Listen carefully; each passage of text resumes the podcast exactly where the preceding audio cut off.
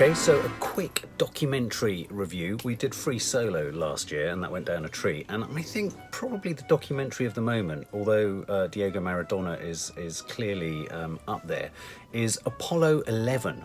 Uh, once again, uh, the vogue for just archive based documentaries, i.e., no talking heads, no reconstructions, no interviews or freshly shot footage, only constructing historical moments or historical portraits for the use of existing archive, is, is all the vogue at the moment. But it's an incredibly difficult and skillful um, thing to do, and to pull it off is, is, is not is no easy task. Apollo 11 is directed by Todd Douglas Miller, um, produced by CNN Films, as in CNN, the news network, um, and he wanted to approach the subject a little bit like um, Asif Kapadia did with uh, Senna, Maradona, and uh, the Amy Winehouse doc. He had access to the vaults of NASA um, and was allowed to use footage that had previously been under lock and key and not seen before. Um, they had to go to ludicrous lengths actually to maintain the footage, restore the footage, protect the footage, and then transfer the footage onto a medium that could then be projected for us. Um, and that involved them having climate controlled vehicles, having to transport reels from NASA to the sort of studios and the dubbing studios to, to then edit with it.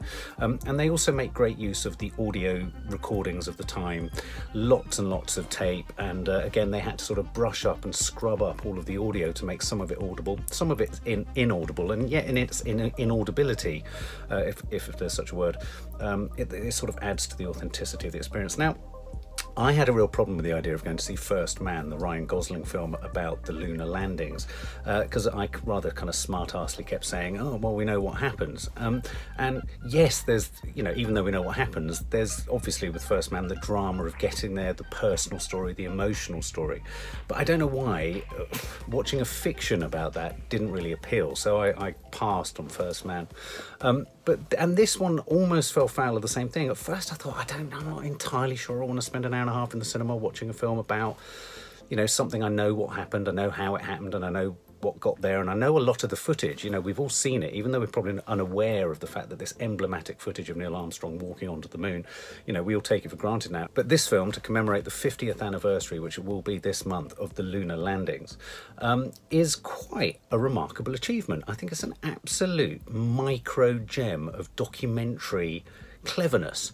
Um, the first half hour of this film, I think, was one of the most stressful, dramatic, heart poundingly exciting and gut wrenching and, and nerve shredding um, experience I could I've ever watched. Uh, it's helped by a remarkable soundtrack by Matt Morton and some really brilliant sound design. But we effectively go through a real time process of watching the countdown, the preparation, the meticulous preparation, the enormous machinery involved in bringing the launch pad out onto the airstrip and the construction of the you know the tower, um, and, and and we're seeing footage of the of the astronauts that we've never seen before, an extreme close up and beautiful Technicolor. Um, as they're prepping and getting ready to go on.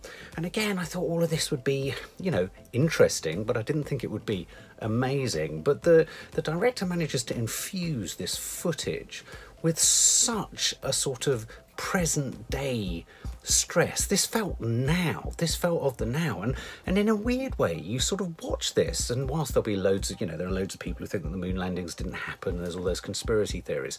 I would recommend anyone who does support those theories to watch this because if it was a hoax, and I don't believe it was, it's a very elaborate hoax and it you know the, the level of detail the scale of technical manpower, men, women, all throwing their scientific, technical, engineering expertise into this effort. It was quite remarkable. And the film uses a few very gentle devices just to ratchet up the drama, though the drama doesn't really need ratcheting. You've got many natural narrative cliff edge moments. So you have the countdown to launch, you have the countdown to one part of the rocket separating and then firing off.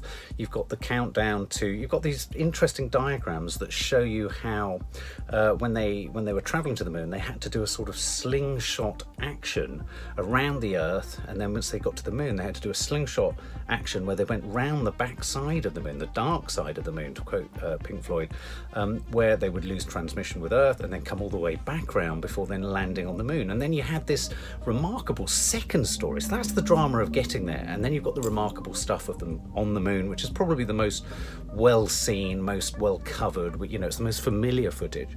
But the getting there was brilliantly stressful and tense. But then you also have the, the last half. So it's a, a film in three parts getting there, there, getting back. And getting back was as remarkable as getting there. It's, you know, some of these most precise maneuvers in space of docking, locking the, the, the spaceships together, locking the Eagle onto the mothership, and then getting back, and then actual footage out of the window as they come back through the Earth's atmosphere and onto land. You know, you got a sense of the public spectacle as well. The director has, has purloined some of the most wonderful archive footage of crowds prepping to look at this from the sky. The colours, it felt so real. It made 1969 feel like today. And as you were watching the sort of relatively dated sort of all the products, you know, the hats, the clothes, the cans of soft drinks that they were using and drinking, and, and you felt this sense of nostalgia and a, and a time lost. You're then looking at all this kit and technology that's got them up to space, and you're thinking, we couldn't do that again now, or why haven't we done it again?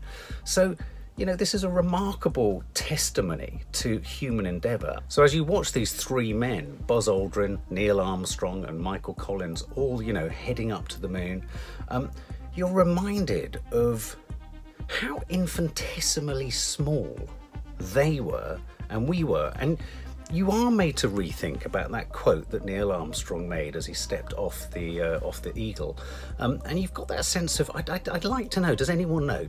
Was that a line that was re- pre-written for him to say when he landed? Do you think NASA had decided what he was going to say, or did he think of that? Did he improv that as he stepped off and onto the lunar landscape?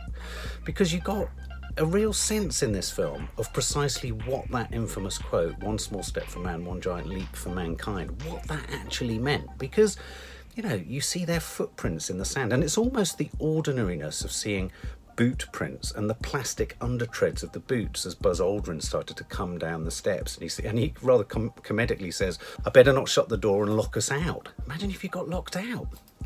And so you've got, and then you were reminded of this curious detail that whilst they were Buzz and Neil sort of plopping around on the on the lunar surface, Michael Collins was having to go round the moon once more and come back round to pick them up and, and take them off again.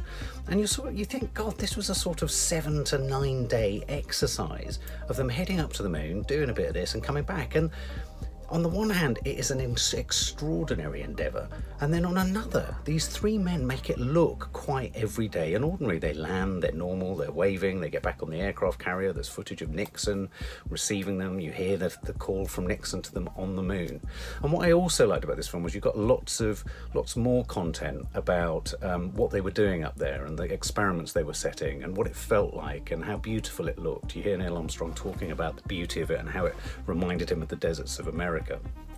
So this is quite a beautiful film, and it's a beautiful testimony to a moment in mankind's history that is really a very symbolic moment. Okay, huge arguments as to should we be going up there, should we be exploring Saturn, aren't there more important things to spend money on down on Earth? Yes, there are. But this happened. And so this documentary profiling this most amazing moment is a beautiful example of how working with the limited footage available, you can turn something that you feel is very familiar and very well trodden and a very well known story into vitally new material.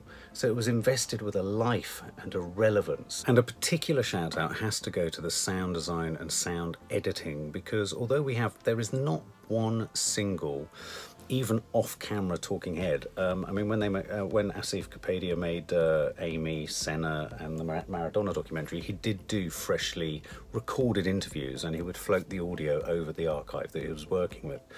In this film, uh, the director has only used sort of you know archival material recorded from the a- actual um, expedition you know the the scientists back at NASA command center you know all of their instructions what have you but also radio and television footage. So it has a sort of granular grainy authenticity to the audio as much as it does to the to the pictures. I mean the pictures are almost so pristine. Some of this is shot on 70 mil remarkably um, footage that just hasn't been seen before and you know, you've got this very authentic audio scape, which at times is almost, as I said, inaudible and, and not understandable. And yet that strangely adds to that crackly sense. There's a sort of dichotomy here of remarkable technology getting them to the moon and the most unremarkable technology that couldn't even record perfect sound.